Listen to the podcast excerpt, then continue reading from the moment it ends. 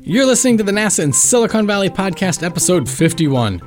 This week, we're talking to Brian Day, the Director of Communication and Citizen Science for NASA's Solar System Exploration Research Virtual Institute, also known as SSERVI. In fact, this week, scientists from all over are coming to Ames for the fourth annual NASA Exploration Science Forum hosted by SSERVI to discuss a wide range of topics about the inner solar system. Brian works on outreach programs based on lunar science and planetary exploration. He also provides outreach support for web based mapping tools for exploring the moon and Mars, as well as digital imaging and tracking systems that track meteors as they fall to the Earth. So, for all that and more, here is Brian Day.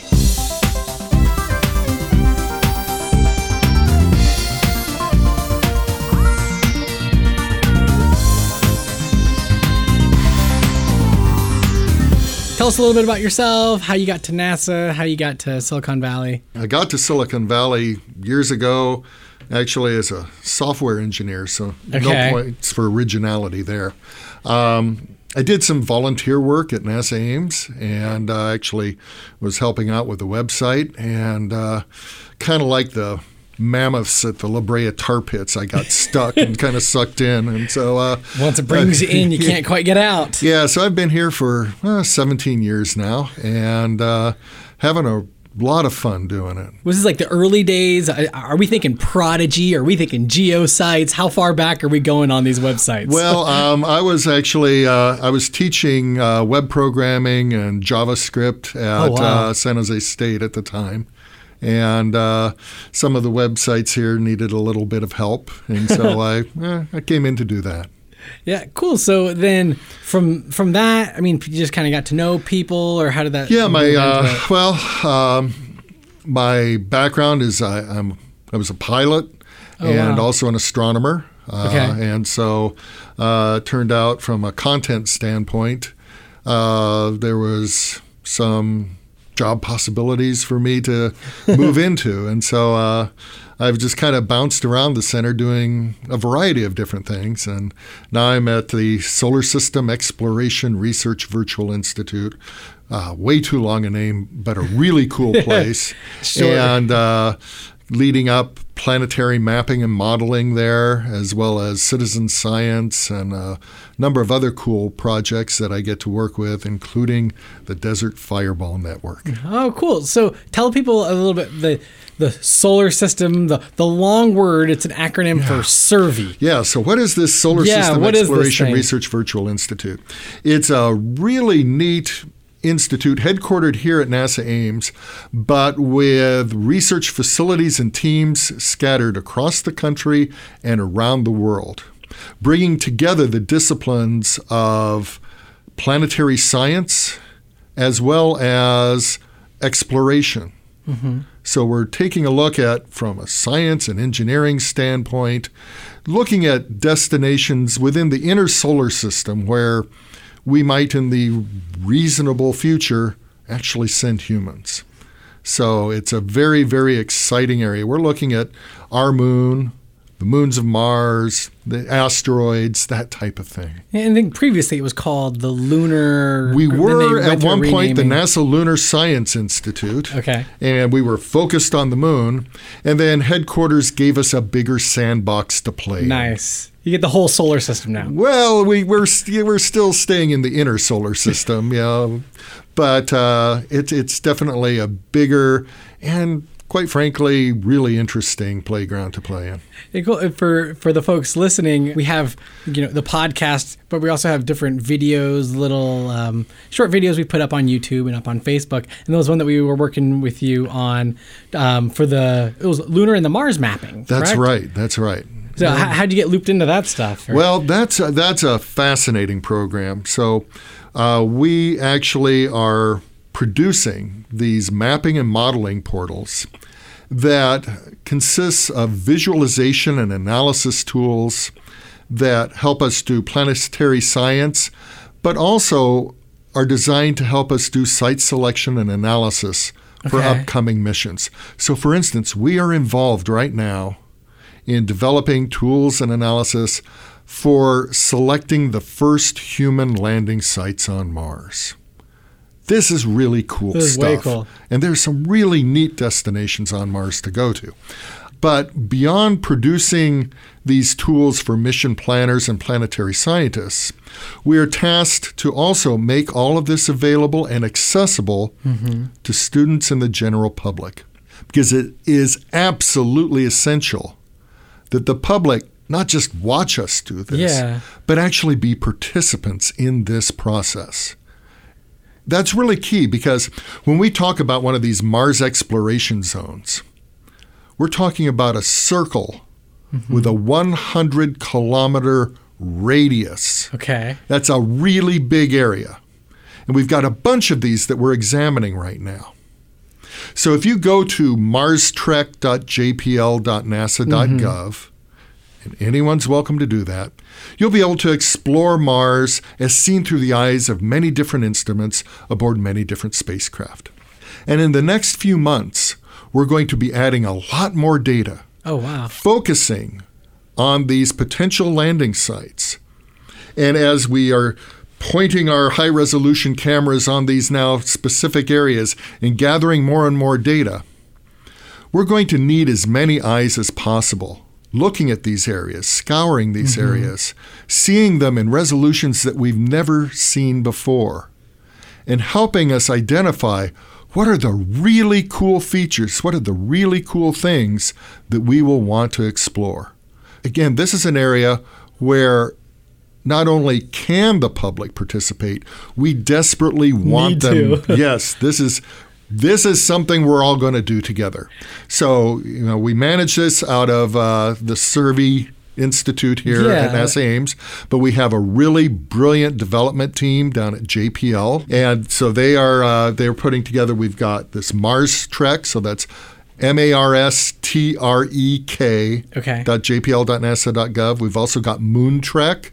Okay. So you can explore the moon in fine detail. We've done one for the asteroid Vesta, Hmm. and surprisingly enough, it's called Vesta Trek. Excellent. and we've got more coming down the pipe.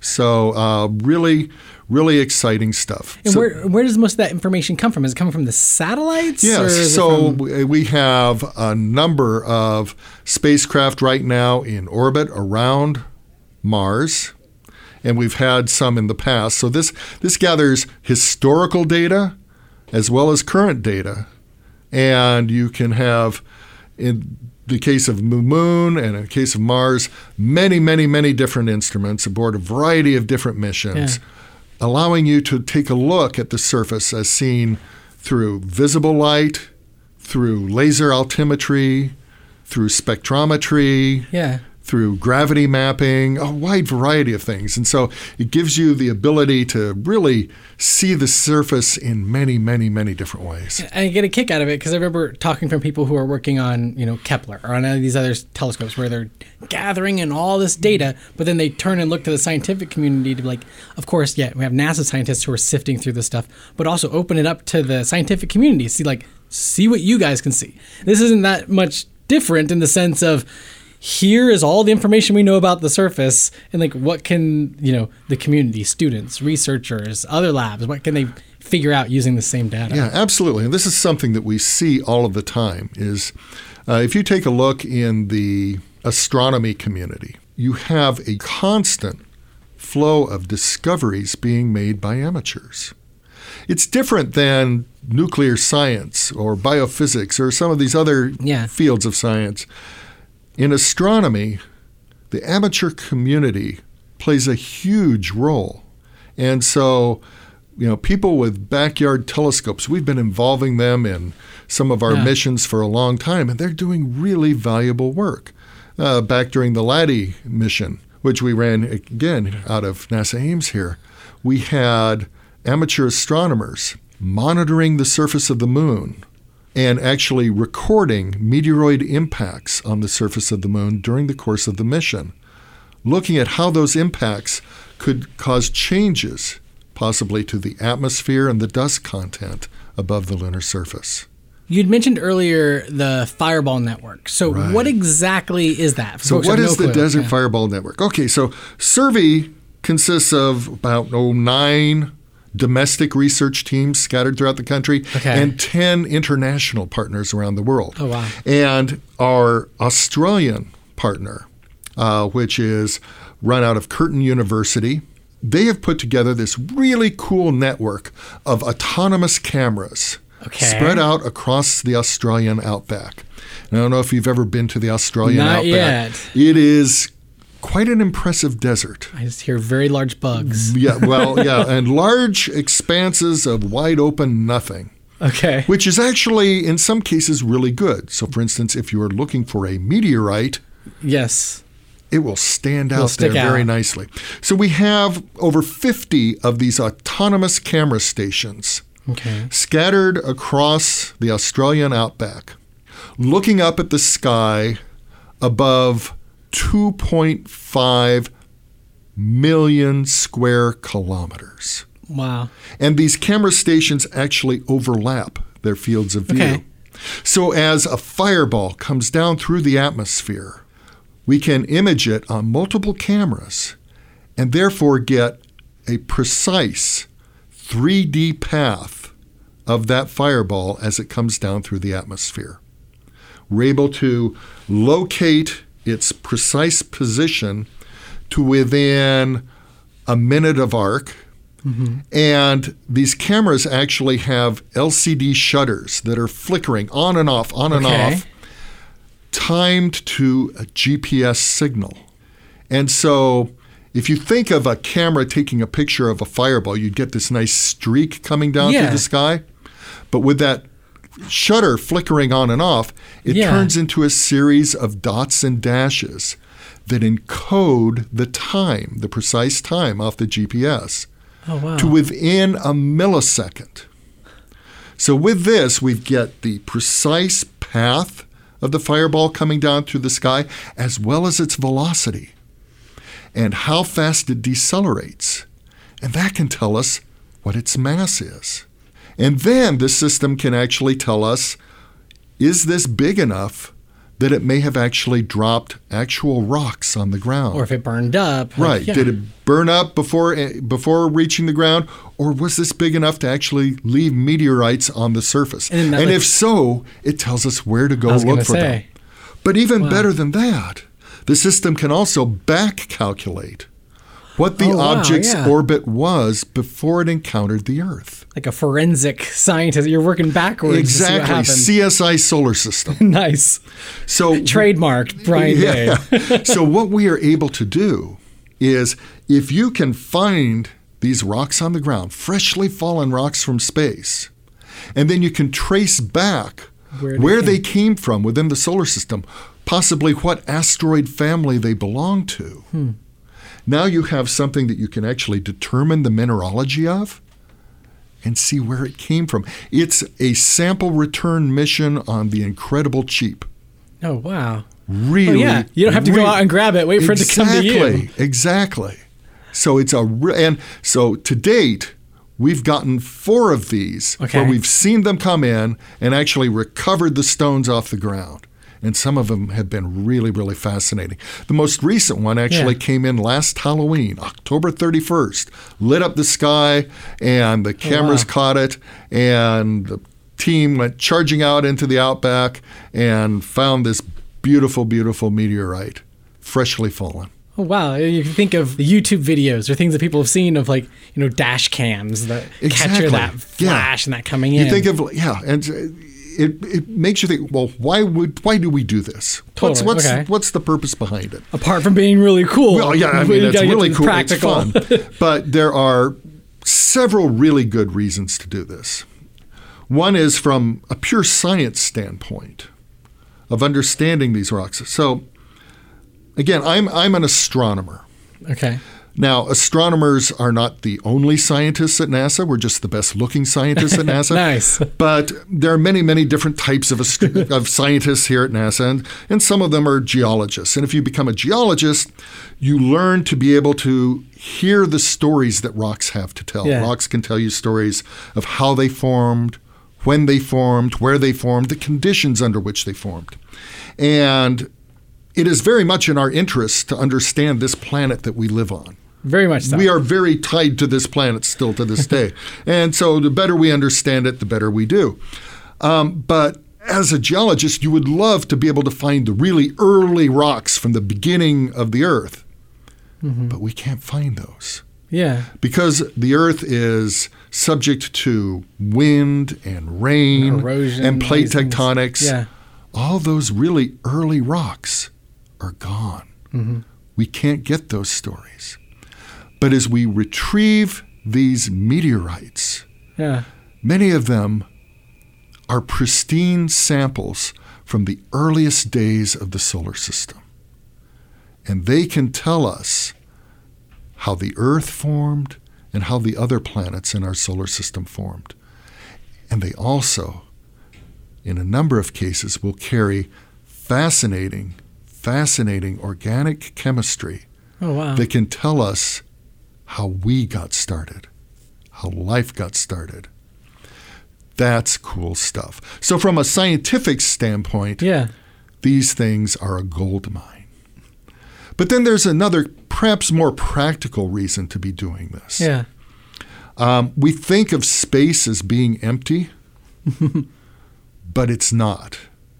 There are these flying rocks out there that can cause great damage. Just ask the dinosaurs. Wait, well, you figure that the stars are the stuff that, that's the stuff you can see because it literally it emits light. But there's all kinds of rocks. There's all kinds planets. of stuff that can sneak up on you. As a Yeah. matter of fact, several times a year, we will have asteroids come inside the moon's orbit, closer Okay. to us than the moon. In many cases, they sneak up on us. Yeah. That's not a good thing. Not a Um, good way to an example back in uh, February of 2013, Okay. we had an asteroid about 17 meters in diameter, about 10,000 tons, come charging in, hitting our atmosphere over Siberia, over Russia, Okay. and blowing up over the city of Chelyabinsk.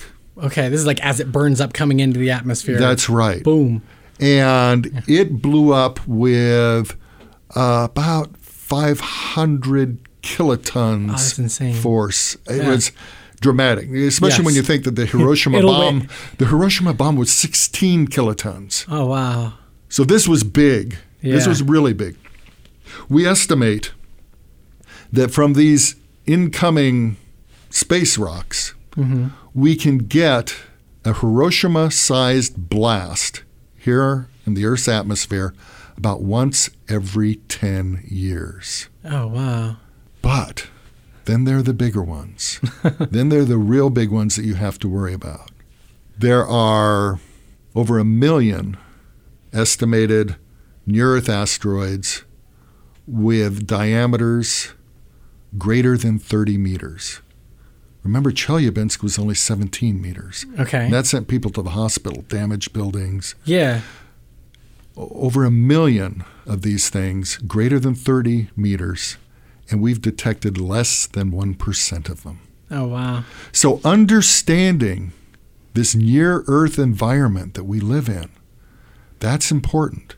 So, as the Fireball network is out there Yeah. determining these orbits and where the stuff is coming from, that's an environment we want to understand. And, and looking at that network, um, I mean, obviously, I'm imagining it's not seeing things until they're really, really close. That's right. So, the, the Desert Fireball network Yeah. only records these things as they are entering the atmosphere. Okay, a little bit of terminology is say. probably appropriate here.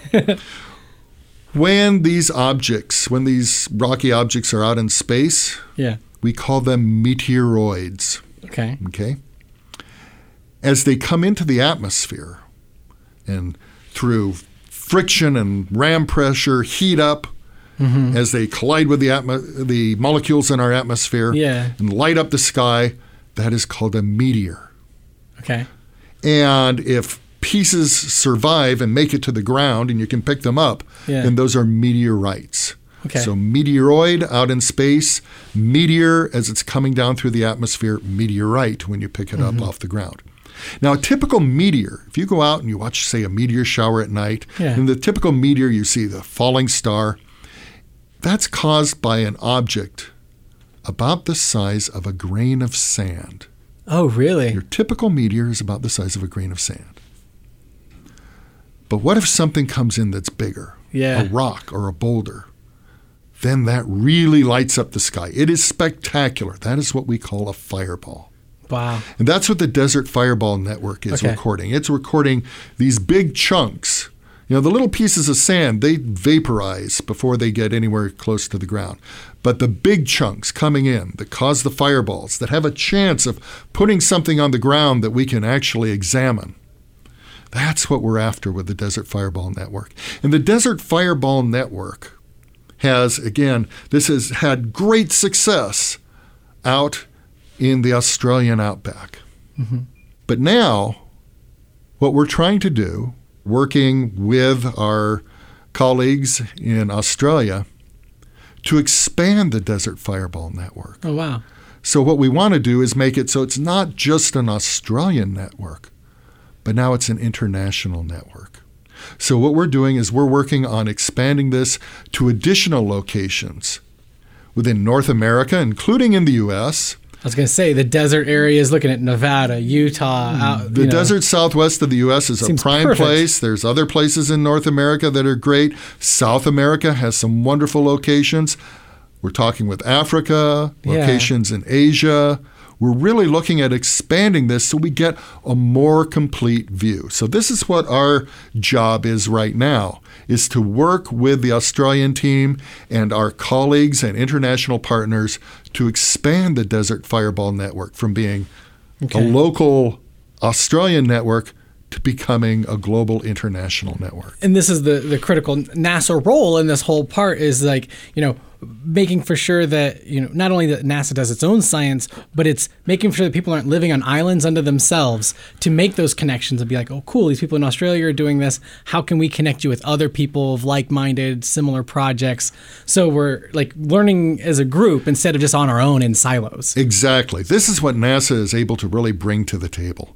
And so that's that's exciting. So this is a very exciting time. We're finding a number of potential partners around the world that are really quite enthusiastic about uh, becoming part of this. So this is going to be a lot of fun. But as we look at these partnering institutions around the world, it gets bigger and better than that Wow.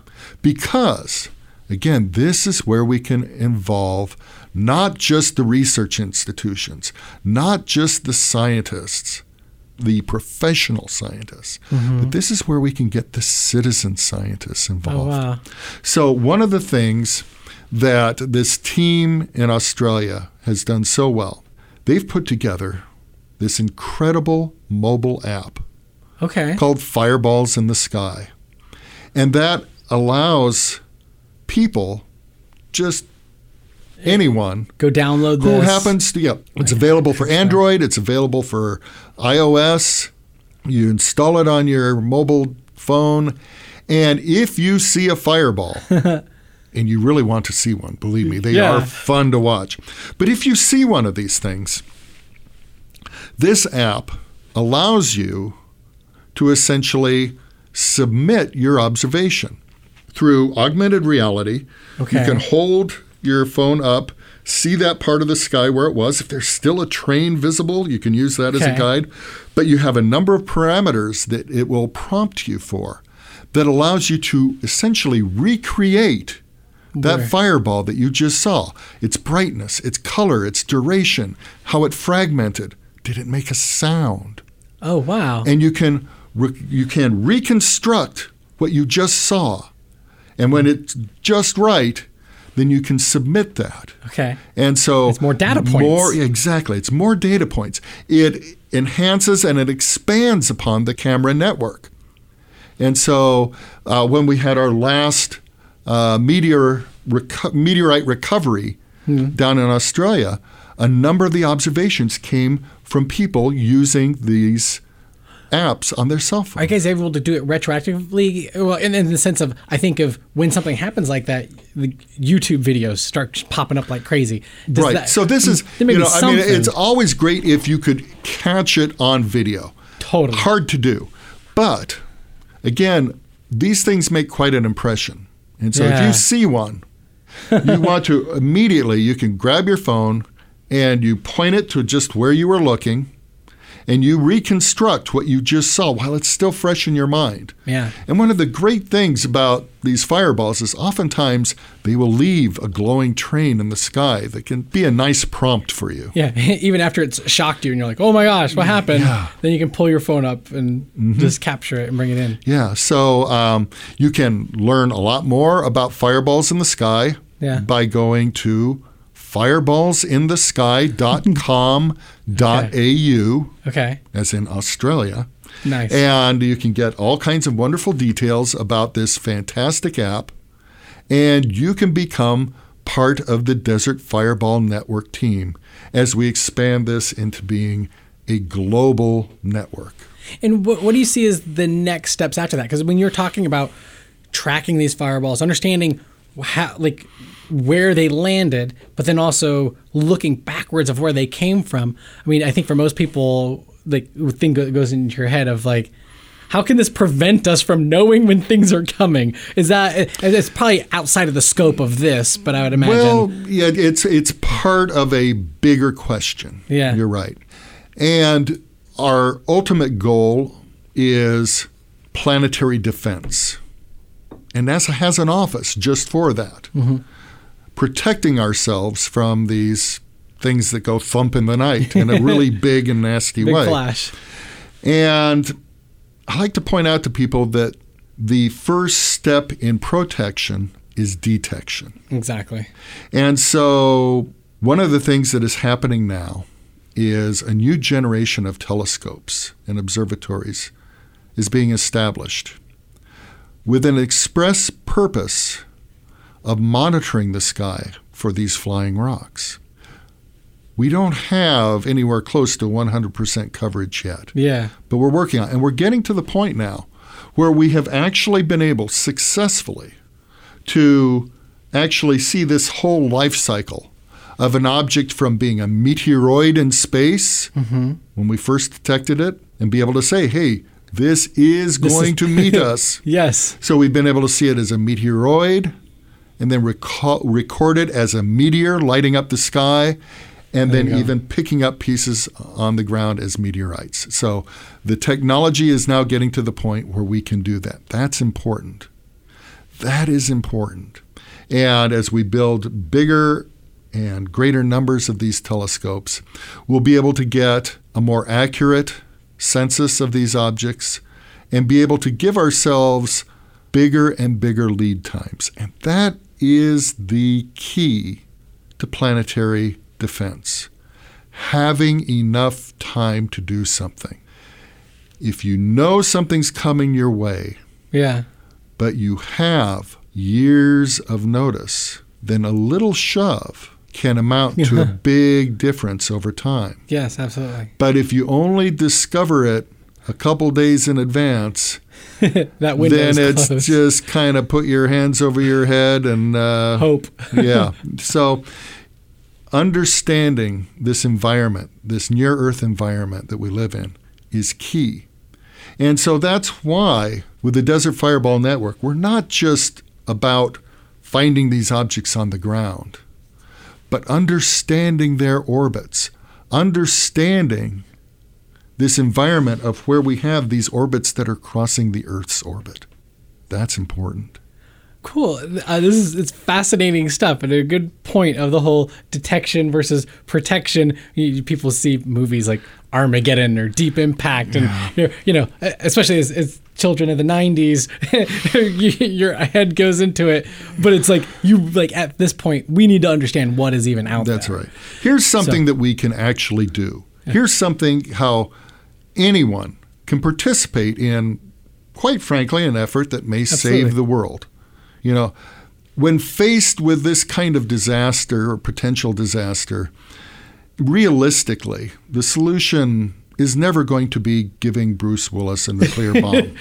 That's rarely the Giving answer to any of- problem, you know.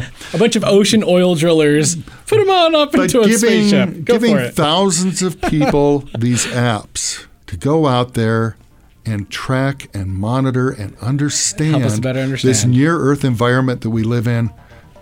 That's something that's something that could really work. And for those folks, if they have any questions, any anything for, for Brian, we are on Twitter at NASA Ames. Uh, we are using the hashtag NASA Silicon Valley. So anybody who has any questions, they can just go ahead and ping us. We'll hook it hook it on up over to Brian. Um, I have a feeling that this will be one of many conversations we'll be having in the future. I look forward to it. Excellent. Well, thanks for coming on over. Thank you so much.